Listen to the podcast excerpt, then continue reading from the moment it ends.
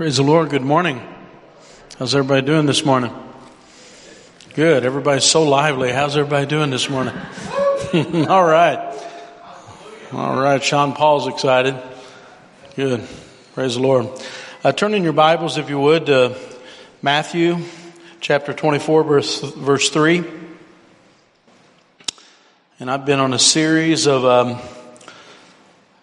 messages starting um, two weeks ago about the end. And um, so we're going to be continuing that study. It says, Now, as he sat on the Mount of Olives, the disciples came to him privately, saying, Tell us, when will these things be? What will be the sign of your coming and of the end of the age? Let's pray. Heavenly Father, we love you. And Lord, I just ask you to speak uh, through your word, Lord.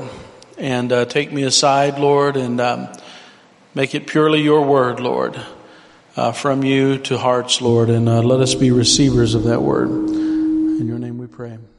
Amen. Praise the Lord. I got creepy there for a minute, didn't I? Sound a little better now? Yeah? Okay. Some of you said I was always creepy. Well, I can't do anything about that. um, as we go into this study, how many would like to, um, how, how many would like to, ha- to sit with Jesus Christ and ask him about the end? I mean, these are great questions that I would love to have been there that day uh, to be asking those questions. When will the end happen? You know, and ask these specific questions to Jesus. And uh, not only the questions, but the location is very uh, interesting when you talk about the Mount of Olives. In fact, uh, maybe one of the most amazing things, probably the most uh, amazing things when I had the opportunity to visit, um, was to see the Mount of Olives. You know, you go out the um, Messiah gate that is where the temple is at. And that's the gate that they had an expectation that the Messiah would walk through one day. Now that gate today is barred shut. It's cemented shut. It has a Muslim cemetery outside the, the gate and they do not want a Messiah to walk through that cemetery and go through that gate and present himself. And, but in those days when Jesus was on the Mount of Olives, I did not realize until I was there that when you're in the garden, uh, where Jesus prayed, that God, that garden that had olive trees in it, and where he prayed, and uh, that night before um, uh, he was arrested, and, and, he was actually arrested in that garden. It's actually right across the Kidron Valley uh, from the the temple area there. So when Jesus was praying, he actually could see the gate, he could see the temple, he could see everything. And Jesus, his regular, uh, one of his favorite places to be was on the Mount of Olives. So many things happen on the Mount of Olives, and I think that's why, because he had a view of the uh, temple there and a beautiful view, and he could see that gate where the Messiah would one day walk through. And uh, so Jesus leaves the temple for the last time in his ministry, and this is in Matthew 23. And that last trip out of Jerusalem away from the temple, he uh, had some pretty harsh words for Israel. In fact, uh, that chapter is just a series of prophecies where Jesus pronounces judgment on Israel, on, on, on the, the Jewish uh, leaders, the scribes, the Pharisees, because they had, um, uh, he had presented himself as the Messiah and they rejected him as the Messiah. So Matthew is a book that is documenting everything that he did as the Messiah and the progression of him presenting himself to Israel and their reaction to him. And so as he leaves this last time, his disciples are with him and he pronounces a series of judgments uh, because they had rejected him. And he ends chapter 23 um, with a very f- fascinating statement. Uh, he says, um, and I think I wrote it down here.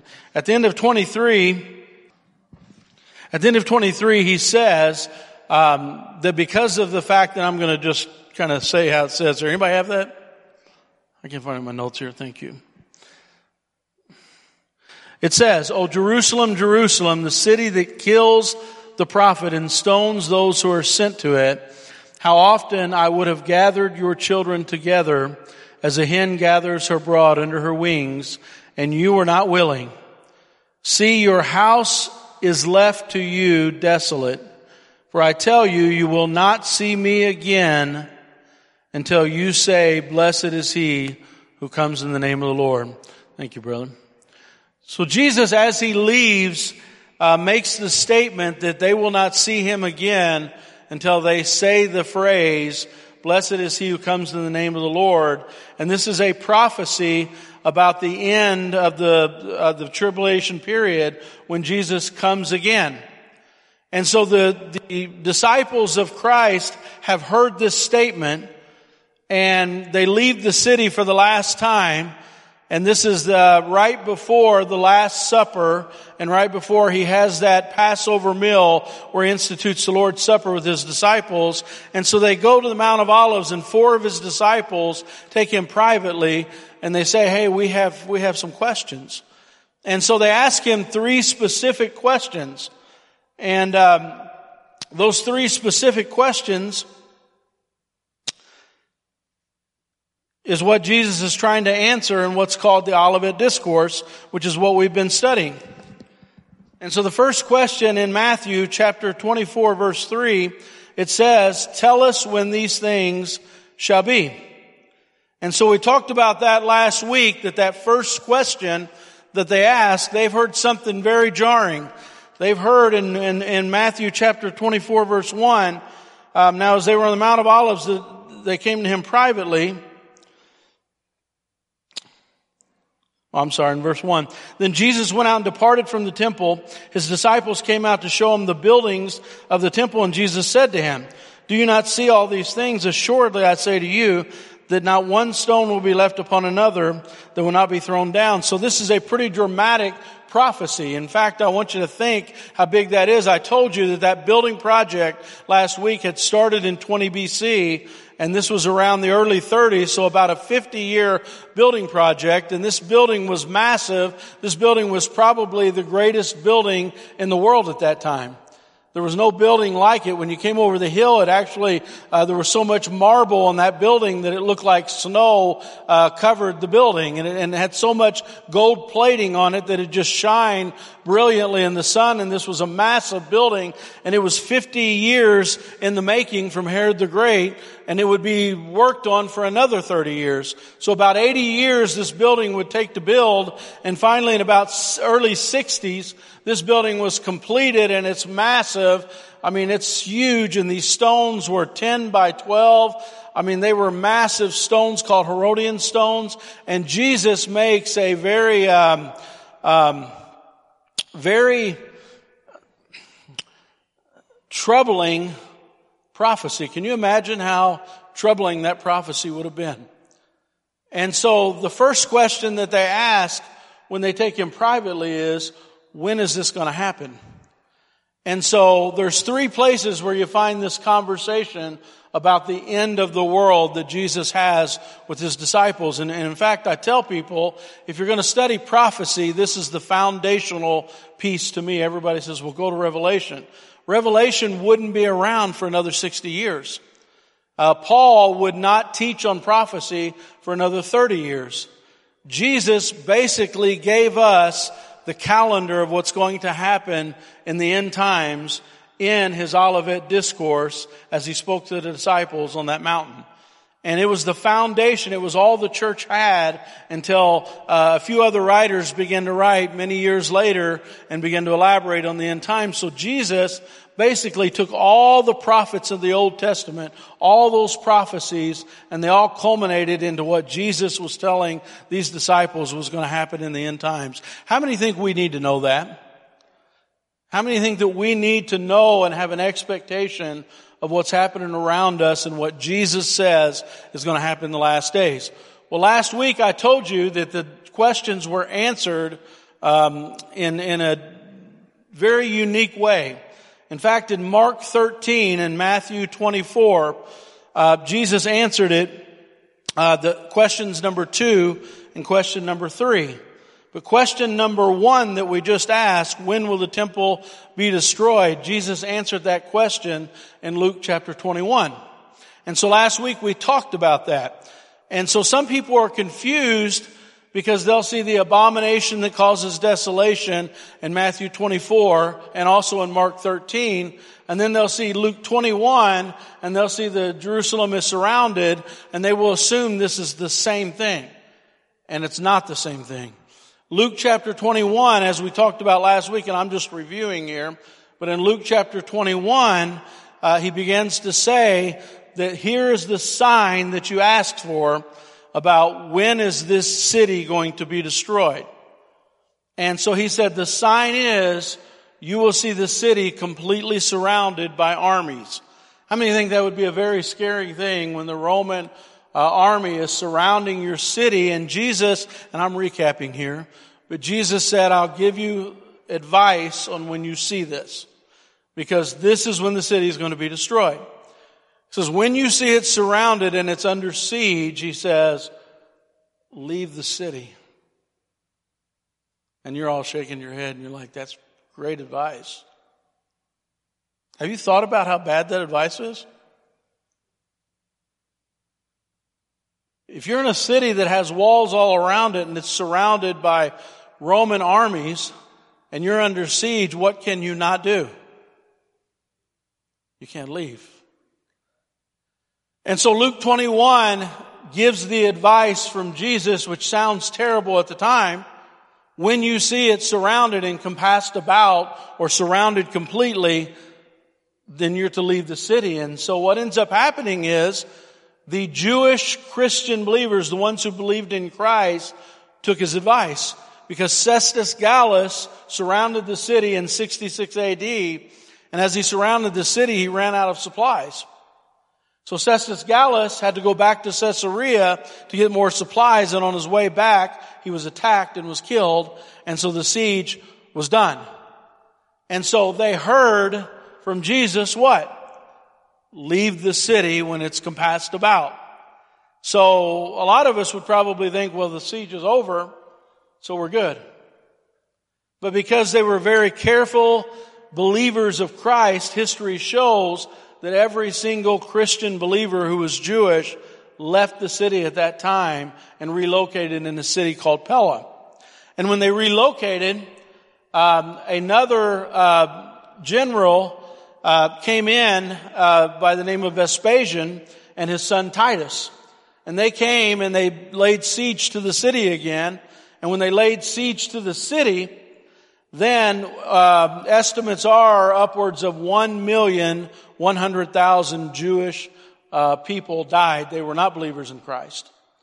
And so they did not take the advice that Jesus gave. How many think it's awesome that Jesus um, gave them that advice? And so, but Luke 21 is unique from the other two passages. I hope you guys are okay to learn this morning. I don't want to bore you guys, but you got to know this stuff. So Luke 21, when you're reading it, just know that he has some of the same pieces of information that are in the other ones, uh, but he diverts to a the question number one and tries to tell them what's going to happen when the temple is destroyed. Now you got to get in the Jewish mind here. In the Jewish mind, they believe when the temple gets destroyed and it's ransacked, oh, awesome, uh, the Messiah is going to come, he's going to set up his kingdom, and all this is going to happen at the same time. And so their next two questions are, um, the second question is, in Matthew 24, 3, what will be the sign of your coming?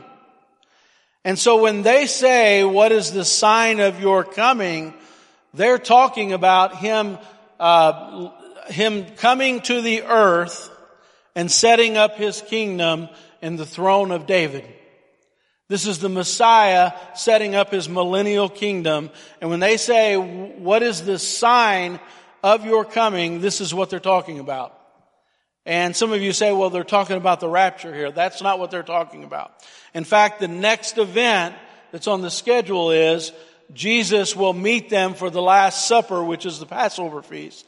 And when he meets them for the Passover feast, he will tell them, hey, I'm going to a place in heaven, and if I go, I'll tell you assuredly that I will bring you with me and you will be there with me and you'll forever be with me.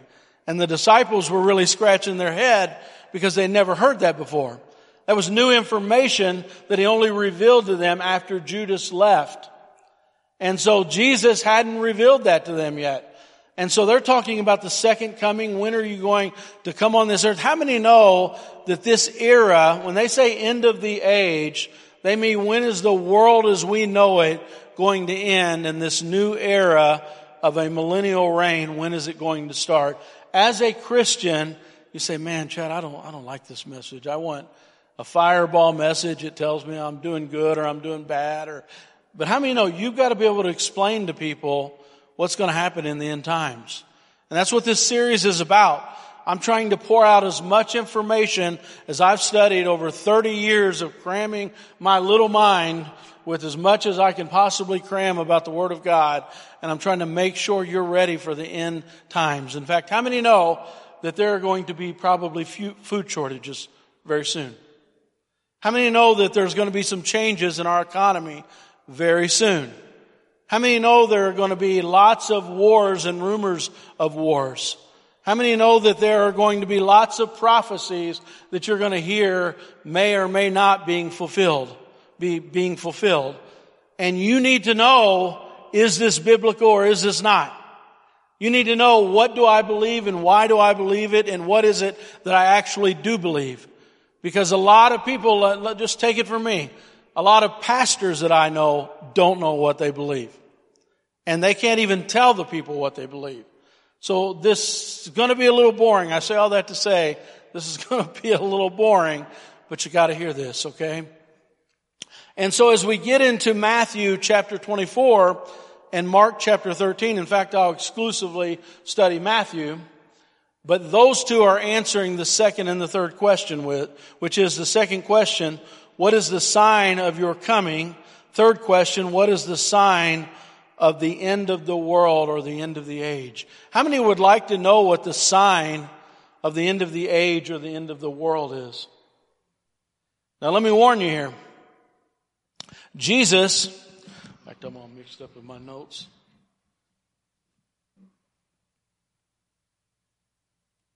Here we go. All right, the scribes and the Pharisees, one of the things that Jesus was very disappointed with them about was, um, in fact, Paul even mentioned it. He said the Jews always ask for a sign. And the Pharisees, how many remember this scripture? It says, Then some of the scribes and Pharisees answered saying, Jesus, we want to see a sign from you. But he answered and said to them, An evil and adulterous generation seeks after a sign. No sign will be given to you except the sign of the prophet Jonah. For as Jonah was three days and three nights in the belly of a great fish, so will the Son of Man be three days and three nights in the heart of the earth. How many know a lot of people are looking for a sign, and these signs that Jesus are going over, the second and the third sign, if you wait for these signs to happen, it'll be too late for you. How many know that? It will be too late once these signs happen, but they're seeking after a sign. And so I want to really stress that as I go into this. These signs are going to occur, but when these signs occur, you will have missed certain events that are signless. And that's one thing that Jesus is going to direct us to at the end of this uh, passage in the Olivet Discourse, is that there is a signless event that will precede all of these events that have signs. So when he says, the first question, second question, third question, Let's go into Matthew and see if we can answer this second and third question. So as we go into Matthew, we look at the first section. And the first section, section number one, is very similar to Luke. In fact, I've got seven sections here that will explain those last two or three questions and really go through the whole end time scenario. Section number one says, just like Luke, Jesus prophesies the destruction of the temple. So in Matthew chapter 24 verse 1, Jesus went and departed from the temple, came up to show them the buildings. Jesus said to them, do you not see all these things? Assuredly I say to you, not one stone will be left upon another. So we all know already what Jesus is talking about there, right? because we studied it in Luke. So this is the same passage. He's uh, prophesying that this massive, beautiful temple will be destroyed. How many know that's an amazing prophecy? I mean, that alone, if a prophet were to come to town and, and that prophecy were to come to pass, that is a massive prophecy. Jesus makes this prophecy in the early 30s, around 32, 33 uh, AD, and that comes to pass um, when it's destroyed in 70 AD. So just not too many years later, uh, this would come to pass. The second section, Matthew 24 verses 3 to 6. It says, in, in my heading here says, Jesus warns that these are not the signs of the end of the age. And a lot of people mix this up. But in verse 24, 3 to 6, chapter 24, verse 3 to 6, it says, Now as he sat on the Mount of Olives, the disciples came to him asking him, Tell us, when will these things be? What will be the sign of your coming into the age? Jesus answered, said to them, Take heed that you're not deceived. Many will come in my name saying, I am the Christ, and will deceive many. You will hear of wars and rumors of wars. See that you are not troubled. All these things must come to pass, but the end is what? Not yet. So this is the second block, the second group of passages, and it's the same as Luke. He's saying this is the things that are not going to be the end. Now, how many have heard people say these are the things that are going to cause the end? He says you're going to see wars and rumors of wars. Um, you're going to see many antichrists. Many will say, I am the Christ, and will deceive many. Now, I told you they were over the course of history, uh, before Jesus, there really weren't any uh, false Christ that came forward. After Christ, the one they call the first false Messiah was a man around the time of about 100 AD. His name was Bar Kokhba. And Bar Kokhba was a man who uh, just happened to come around at the right time, I guess. Because um, Hadrian was the emperor. Hadrian, at first, because his uncle, uh, the previous um, the previous emperor was very cruel to the Jews. So Hadrian came along and he said, well, I'm going to be different. I'm going to be nice to the Jewish people. So I'm going to build them a temple. And boy, you start to build a new Jewish temple after the one was destroyed in 70. He's going to rebuild it right at the turn of the century, a little past 100 AD. And he gets ready to build it and something happens and he changes his mind, becomes very bitter toward the Jews, and then builds, uh, out of the shell of what he was building of a temple, he ends up building a um, temple that was dedicated to himself and Jupiter, to false gods and pagan gods. And so a man rose up to fight the Roman government, and his name was Bar Kokhba. And he's the one that's considered by many to be the first false Messiah. And people began to follow him, and you know that Jesus said, Another one will come in my name. In fact, I think I've got that scripture. Another one will come in my name and you will accept him. That's in Matthew as well. But Jesus said that these messiahs will come and Bar Kokhba was received by many to be the messiah. They accepted him more than they accepted Jesus. And then he began to do some bizarre things. He would go into battle and he would say, God, don't give us favor, just be neutral and, and I'll win the battle. And he started cutting tips of, telling people, cut the tips of your fingers off and, and you'll show your loyalty to me. And they begin to say, well, wait a minute. He might not be the Messiah. And uh, how many know that there, over the course of history, if you're not careful, uh, you'll fall into the thing that Jesus warned us about. Over the course of history, um, even today, if I walked around this city, there are cults all over this city. There's false teachings all across this city. There's false uh, messiahs uh, all around the world. There are wars and rumors of wars. There's all kinds of conspiracy theories. And Jesus is saying, just know the Word of God and quit being fooled and deceived. Because if you're a person who's being deceived, um, then you're going to miss um, and you're going to live in fear. And how many know somebody that lives in fear because they haven't been properly instructed in the Word of God? And this is what Jesus is warning about. So the second section, Jesus is saying these are not the signs of the end. And then he goes in the very next verse And it sounds really similar to this verse where he says wars and rumors of wars and many will rise up, uh, but it's different. He says, for nation will rise against nation, kingdom against kingdom. There will be famines and earthquakes in diverse places. These things are the beginning of travail. And that's where your eyes need to open. These are the beginning of travail. So nation shall rise against nation, kingdom against kingdom. There shall be famines and earthquakes in diverse places. All these things are the beginning of travail. Did you notice the first phrase? He said, these aren't the end. These must happen. But then he says, this is the beginning of travail. Now, some of you have been involved in situations where somebody has gone full term in a pregnancy. And how many have ever heard of false labor? Man, false labor, you got to be really careful. In fact, we have, we've had six children, and I was the one kind of responsible uh, to make sure it was real, true labor and not false labor. In fact, they call it Braxton Hicks. And uh, my son, my firstborn, was going to be named Braxton Ricketts. And so I would always say, is it Braxton Ricks or is it Braxton Hicks? Because of the false labor.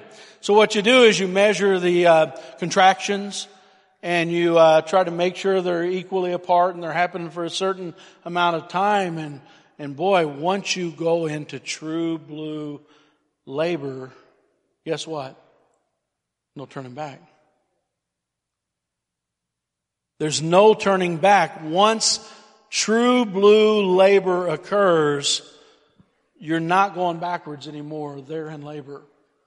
And so the water is broken, the baby's ready to be delivered, and Jesus is saying, when these events happen and labor has begun, we are now in the period of the end. It has started. In fact, the, the term travail here means birth pang. It refers to a series of birth pangs a woman undergoes before giving birth to a baby. The prophets pictured the last days of a series of birth pangs before the birth of the messianic age. So Jesus is going to set up his kingdom on this earth, but in order for that to be birthed, it has to start with the birth pangs. And the birth pangs are nation rising against nation, kingdom against kingdom, famines, earthquakes, diverse places. These are the beginning of travail.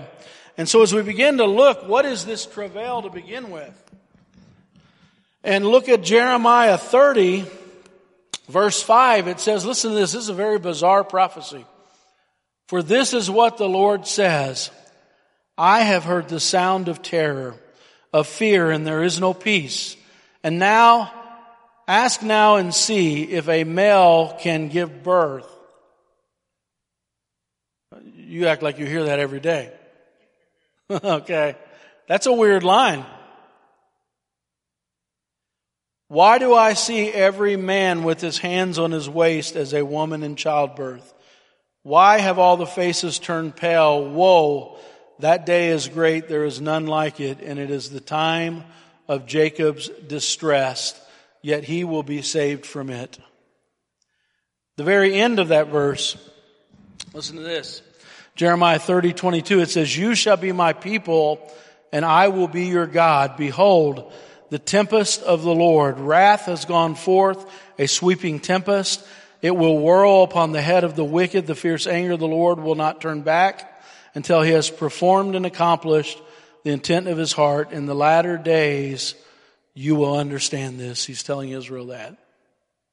You guys understand what's happening here? God has prophesied long ago that there will be what's called the 70th week of Daniel. In Daniel chapter 9, there's a calculation there, and I went through the math here several times, but there are 70 weeks of seven. And, it, and the Messiah was cut off on the second, six, seven, or 62nd week, and then the other uh, six weeks were performed, and now we have the 70th week of Daniel um, that is waiting to be fulfilled. And Jesus is saying that the birth pangs of that 70th week of Daniel that Daniel prophesied is going to be the seven year tribulation period. And once the birth pangs start, there's no turning back.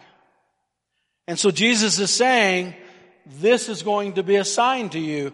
In fact, as you begin to look at this, um, you look at the uh, birth pangs that are listed here, it literally reads like the seals of Revelation. It reads like the Antichrist moving forth on a white horse. What is the next horse? War. He'll go forth to conquer. And then you see famines, you see earthquakes, you see pestilence. And so as we go through this series, I'm not going to put my focus on it this week, but let me just tell you a few things that you may want to be interested in. Um, there is a contingent of people right now that believe there are way too many people on this earth. How many know that to be true? And I think as the church, we need to have a discussion about some of the things in this world that are coming to pass. because the book of Revelation talks about a fourth of the earth dying, a third of the earth dying. You begin to look at these numbers and you look to see the source of these numbers. Some of the sources of these numbers are famines. Some of the sources of these numbers are pestilence. Some of the numbers are war. And you say, oh my goodness. And you look at the amount of people that die in the book of Revelation and you match it up with the numbers they would like to have on this earth. In church, we have a very scary scenario there.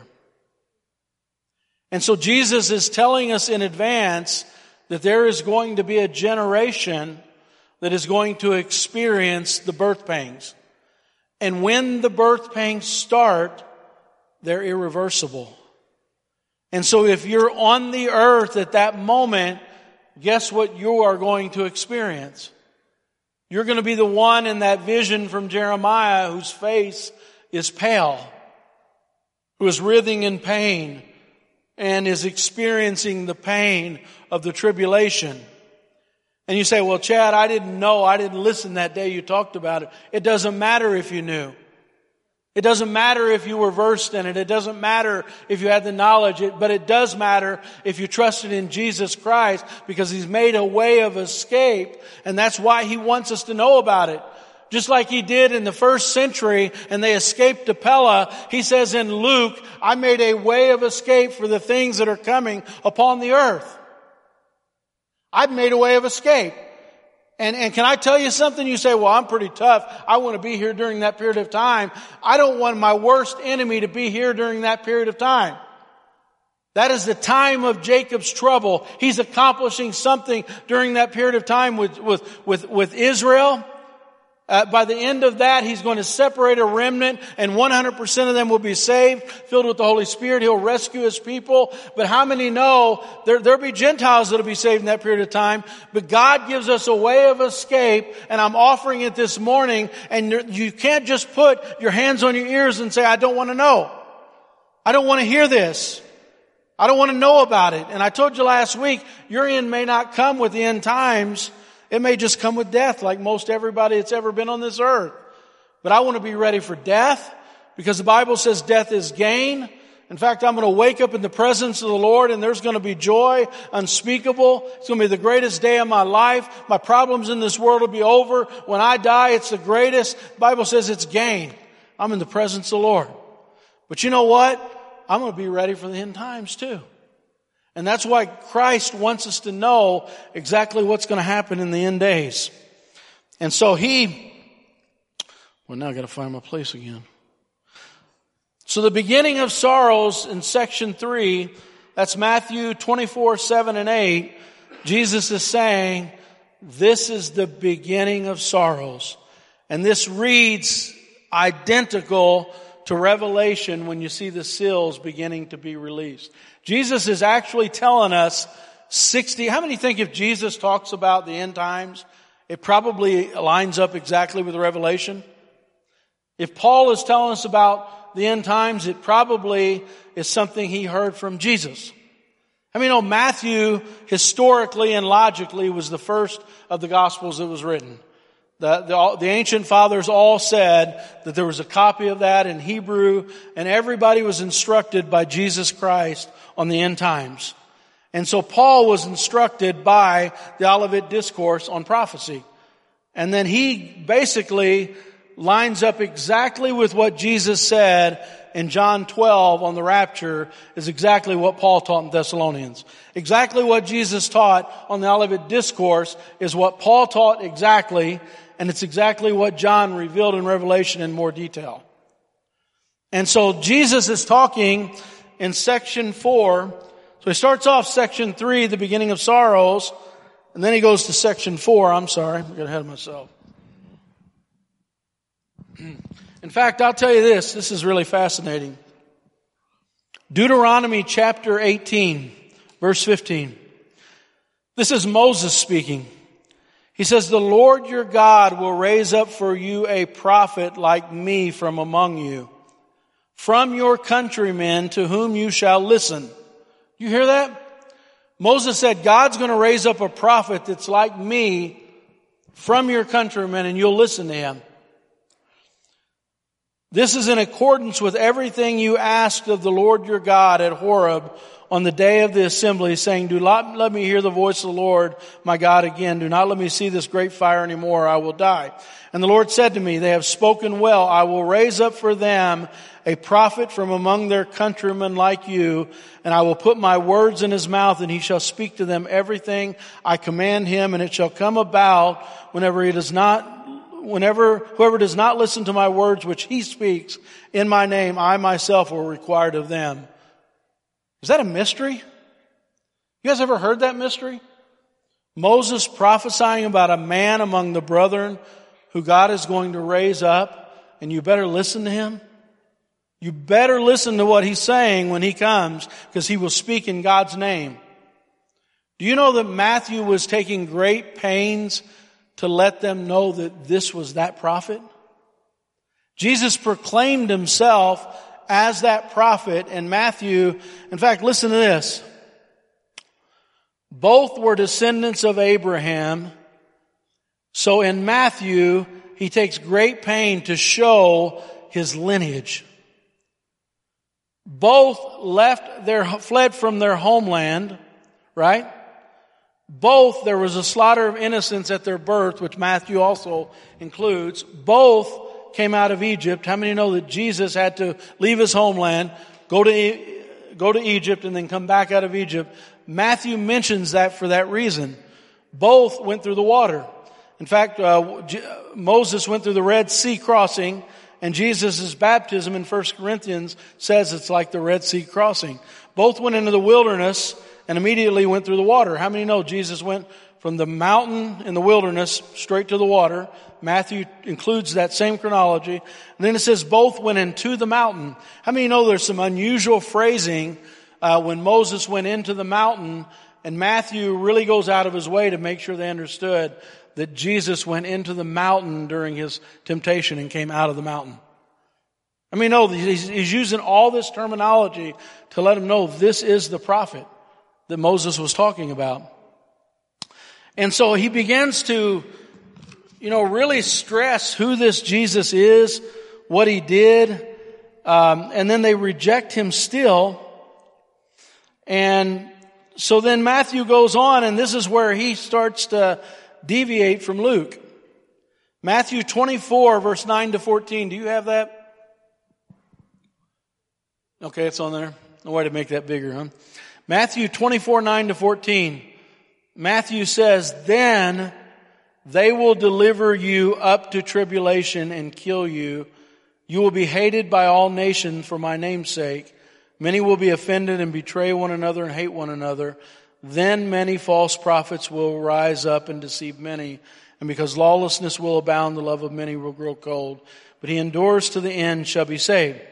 Now when I was studying Luke last week, I told you that in Luke 21, Jesus uses the phrase, but before all these things.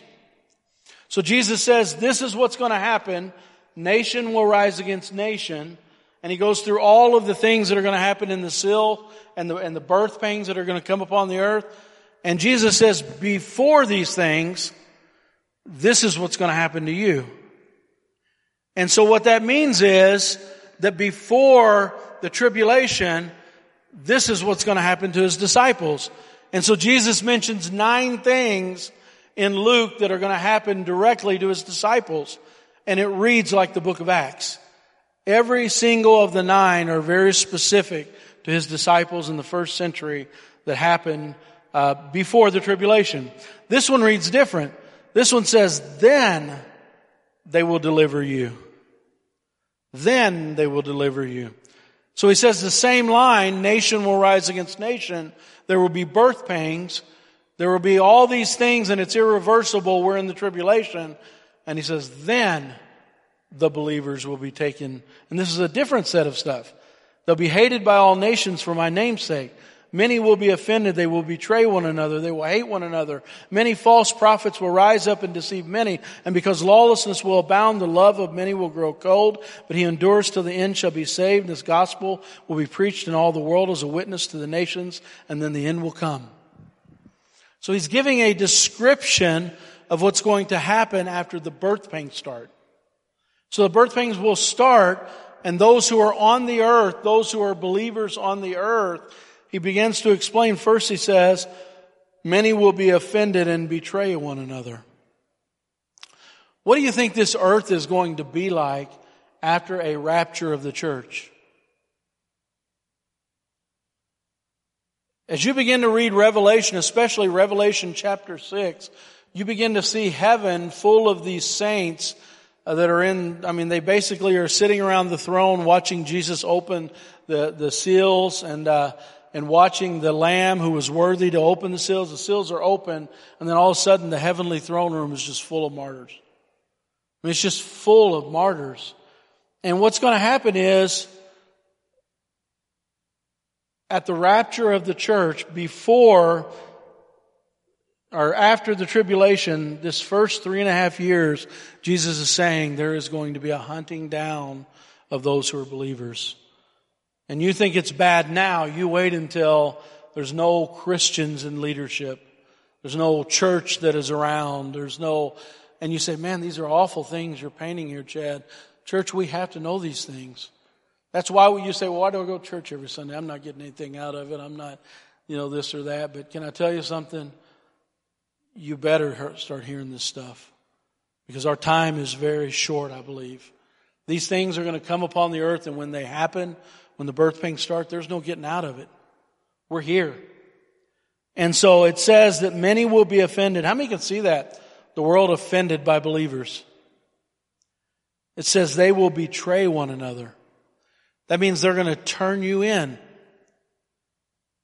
says they will hate one another.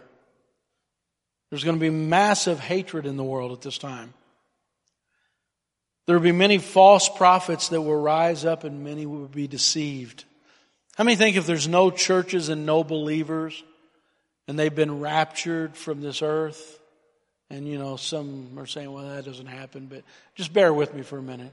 Let's say that it does happen and there's a rapture. Imagine the hatred that's in the world, the betrayal that's in the world, the uh, offense, the false prophets, the deception. And then it says, because lawlessness will now abound the love of many will grow cold. And how many remember Paul began to teach this to Timothy that in the last days there will be a lawlessness like we've never seen? Do you know what lawlessness means? Exactly what it says. There is no law.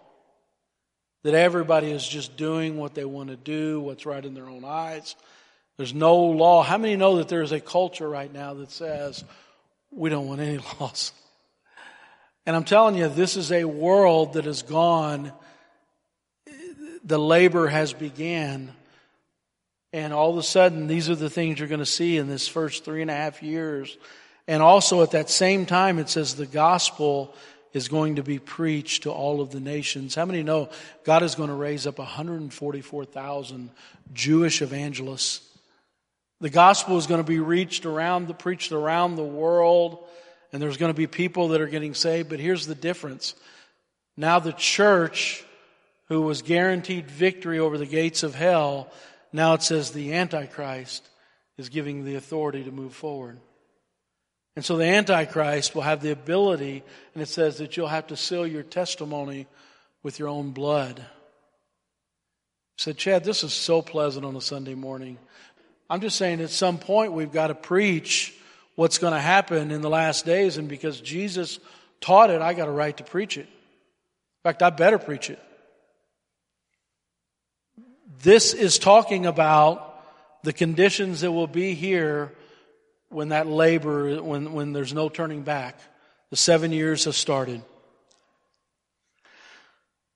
And like I said, you got to understand the difference. The but before all this, with uh, Luke is talking about the first century, but then then they will deliver you is talking about the tribulation. Two uh, very similar sounding pieces, but they're different.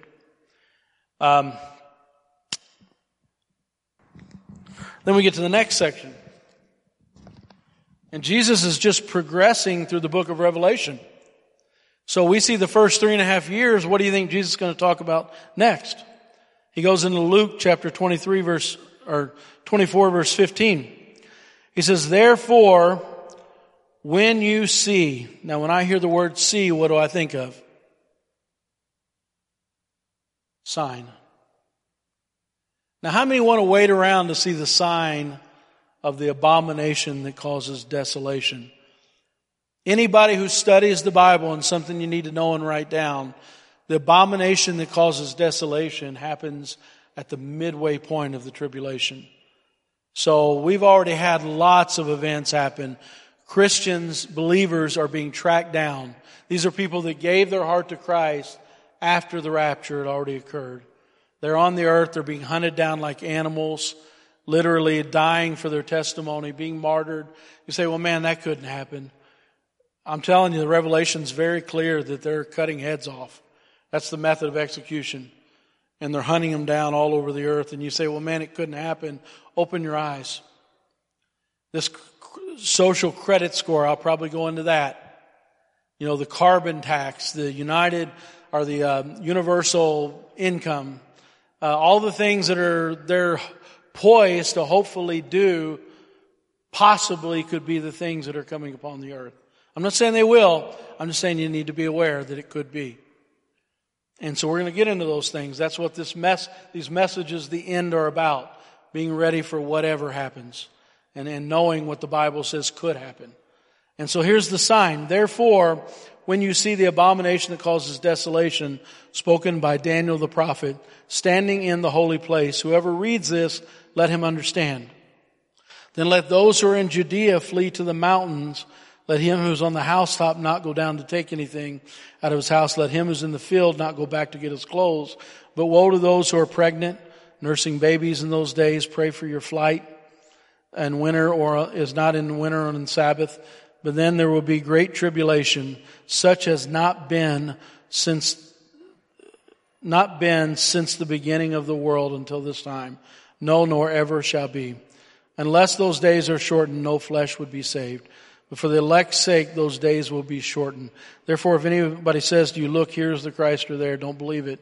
For false Christs, false prophets will rise and show great signs and wonders to deceive, if possible, even the elect. See that I have told you in advance. Therefore, if I say to you, look, he's in the desert, don't go. Look, he is in the inner room, don't believe it. For as lightning comes from the east to the west, flashes to the west, so also shall the coming of the Son of Man be. Forever where the carcass is, there will the eagles be gathered. So Jesus is saying, now notice, this is another situation where Jerusalem needs to open her eyes and see a sign. But how many can tell that Luke's story about Jerusalem and Matthew's story about Jerusalem are two different stories? In Luke, he says, when you see it surrounded, leave the city. But here he says, they're not surrounded. Here he says, there's something in the temple you need to notice, and it's a twofold event. The Antichrist will take over the temple and he'll sit in the Holy of Holies and declare himself to be God. The second thing, the abomination that causes desolation is the false prophet making an image of the Antichrist and putting it in the Holy of Holies. And he says, when you see that happen, notice he doesn't say, the city's surrounded by armies. He says, when you see this happen in the temple, get out of there. So by the time this sign happens, church, I don't want to be on the earth because what's getting ready to happen on the earth? Let me read it again. Then, this is after the abomination, there will be great tribulation, such as not since the beginning of the world until this time, nor ever shall be. Man, I could sit here and compile tragedies that have happened in the world.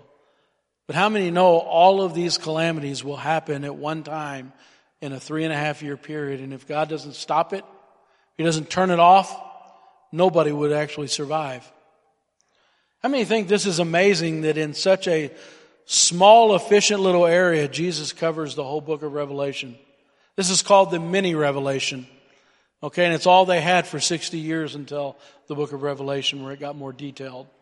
But this is following the same pattern as the book of Revelation. How many like this stuff? I hope you do. So the Great Tribulation, and he's giving you the whole period of here because he says the carcasses will gather, and this is referring to the feast. It's called the Feast of the Lord. In the book of Revelation, you'll see um, the Battle of Armageddon, where all the nations of the world will gather together to make war with the Lamb. You say, that's crazy. Why would they do that? How many know that they're going to try to make war with the Lamb? And God says, come all the feasts and the fowl of the air, come and eat uh, your feast. Okay? And he's going to return. Okay? And so what's the next question they have? Next question they have is what is going to be the sign of your second coming? Could you answer that question? Now, if I wait for the sign of the second coming, what have I just endured? The worst time of distress that's ever been on the earth. And that's going to be the writhing and pain and the labor that the entire world is going to go through, right? And it says, here's the sign. Immediately after the tribulation of those days, the sun will be darkened and the moon will not give her light. The stars shall fall from heaven. The powers of the heavens will be shaken and there shall appear the sign of the Son of Man in heaven, and there shall all the tribes of the earth mourn, and then shall the Son of Man coming on the clouds of heaven in the power of great glory. Luke reads this way, and there shall be signs in the sun and moon and stars and upon the earth distress of nations, perplexity for the roaring of the sea and the billows, men fainting for fear, for expectation of the things which are coming on the world, for the powers of the heavens shall be shaken. There shall come the Son of Man coming in the cloud and power and great glory. There will be, here's the sign, whichever part of it you want to call it, the entire world will go dark. How many have ever been in real darkness? Like how many have ever been to Mammoth Cave? And they take you down to the bottom and they say this is one of the darkest places on earth. You can't even see your hand in front of your face. They always say that one, right? And so something will happen in the cosmic, the sky will literally lose all of its light. The sun, the moon, the stars, a cosmic disturbance will be so dark. How many have ever been somewhere like a um, show and they, everything goes dark? And then you hear it. Elvis has entered the building. And it draws attention. Everything stops and all the attention is drawn to when that light flickers on. And then you see it. And so the sign is going to be darkness like the world has never seen. I mean, just complete and utter darkness. The entire cosmic heavens will shift and there'll be complete darkness and there'll be more distress on the entire world than anybody has ever seen. A darkness, I believe, like um, Exodus that could be felt. A darkness that could be felt.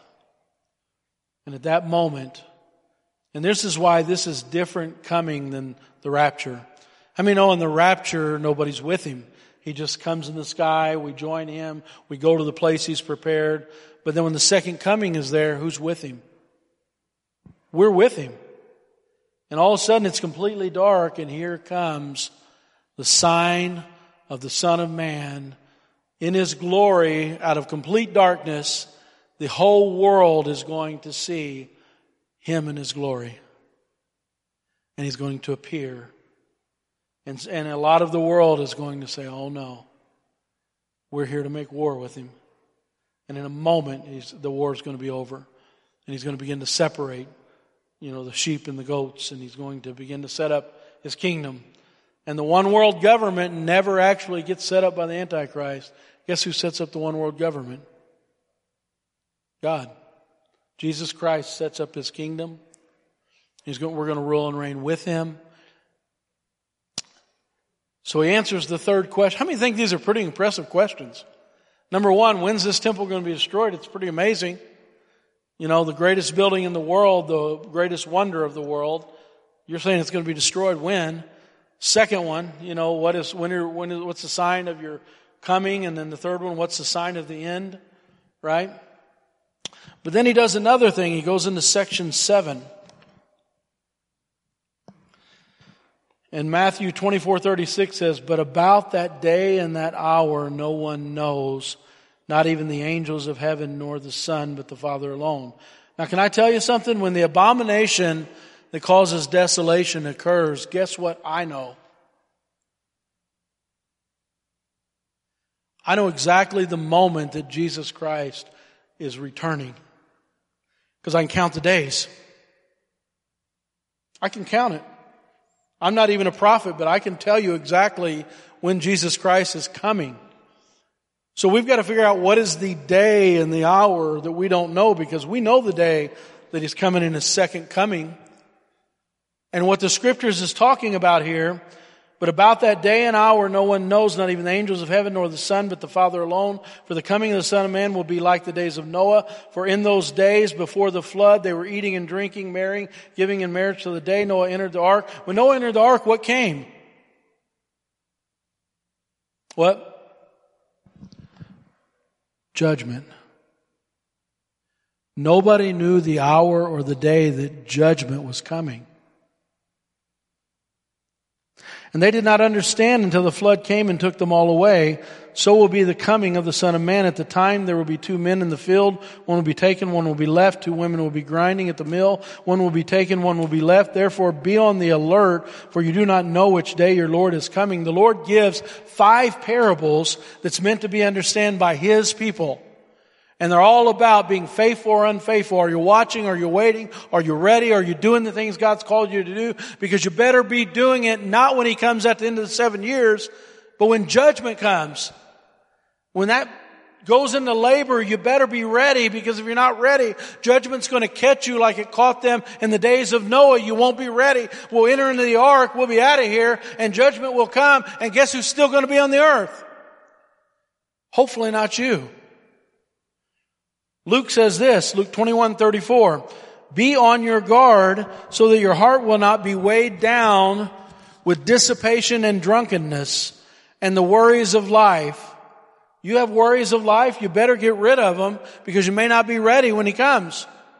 When judgment comes, you may not be ready, which means you're here. It says, this day will not come on you suddenly like a trap. Now, what do you think is coming on you suddenly like a trap? Judgment. God doesn't want it to come on you suddenly like a trap. For it will come upon who? All those who live on the face of the earth. Well, guess where I don't want to be living? On the face of the earth. Right? But stay alert at all times, praying that you will have the strength to escape all these things. What things? The things that are coming on the earth and that are going to take place and so that you can stand before the Son of Man. Now, if I'm not on the earth and I've escaped and I'm standing before the Son of Man, where am I at? In the presence of the Lord, not on this earth. Did you notice in Luke, he gave us a promise there that he wants us to escape, but the Bible says, how can we escape if we neglect so great a salvation. Hallelujah. Stand to your feet. I know I went long. How long did I go? Well, four. I went 10 minutes over. Wow. Egregious. Stand to your feet. Hallelujah. Worship team. Hallelujah. Lord, we love you.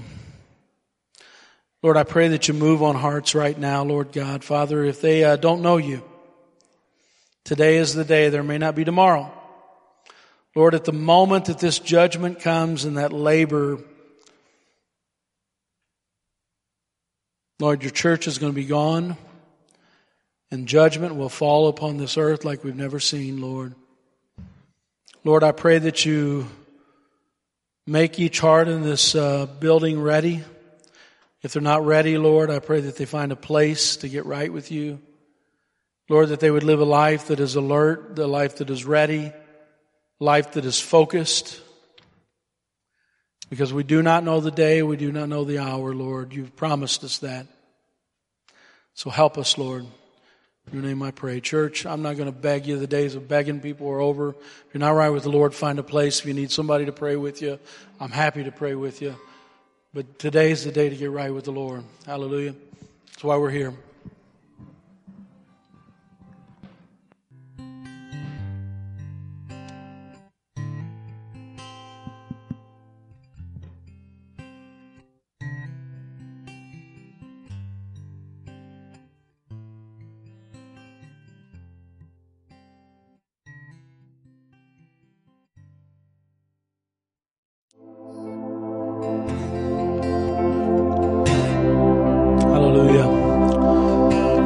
Church, I just want to close in a word of prayer and let you know that, uh, you know, I started with, I'm just being honest, I started with 40 pages of notes, narrowed it down to 20, and a lot of the time that I normally have to narrow down my, my, my work is always narrowing down my notes. But my hope is that we all are understanding what's in front of us because I don't want anybody to be caught in that trap Bible calls it a trap. And we don't want to get caught in that trap of the tribulation and the things that are coming upon the earth. Uh, he says that we don't, that doesn't need to happen to us because we know. We're not like the world. We know what's coming upon the earth. And we know the one. And I'm just going to tell you, trust the Lord.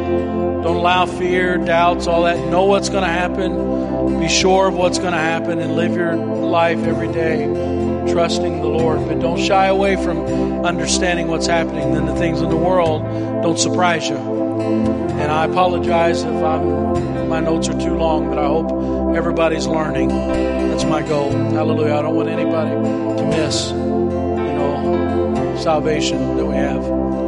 Hallelujah. Let's pray. Lord, we love you and we thank you and uh, we bless your word. And Lord, let the word go forth, Lord. And um, Lord, let, um, let each person go deeper in your word and uh, understanding. And Father, that they would trust you and love you and know that you've got this, Lord, that you've already told us in advance what's going to happen. And uh, you prophesied it, Lord. And uh, we receive it. And uh, we trust in you, bless your people as they go, Lord. Bless them through the week. In your name we pray, Lord Jesus. And everybody said.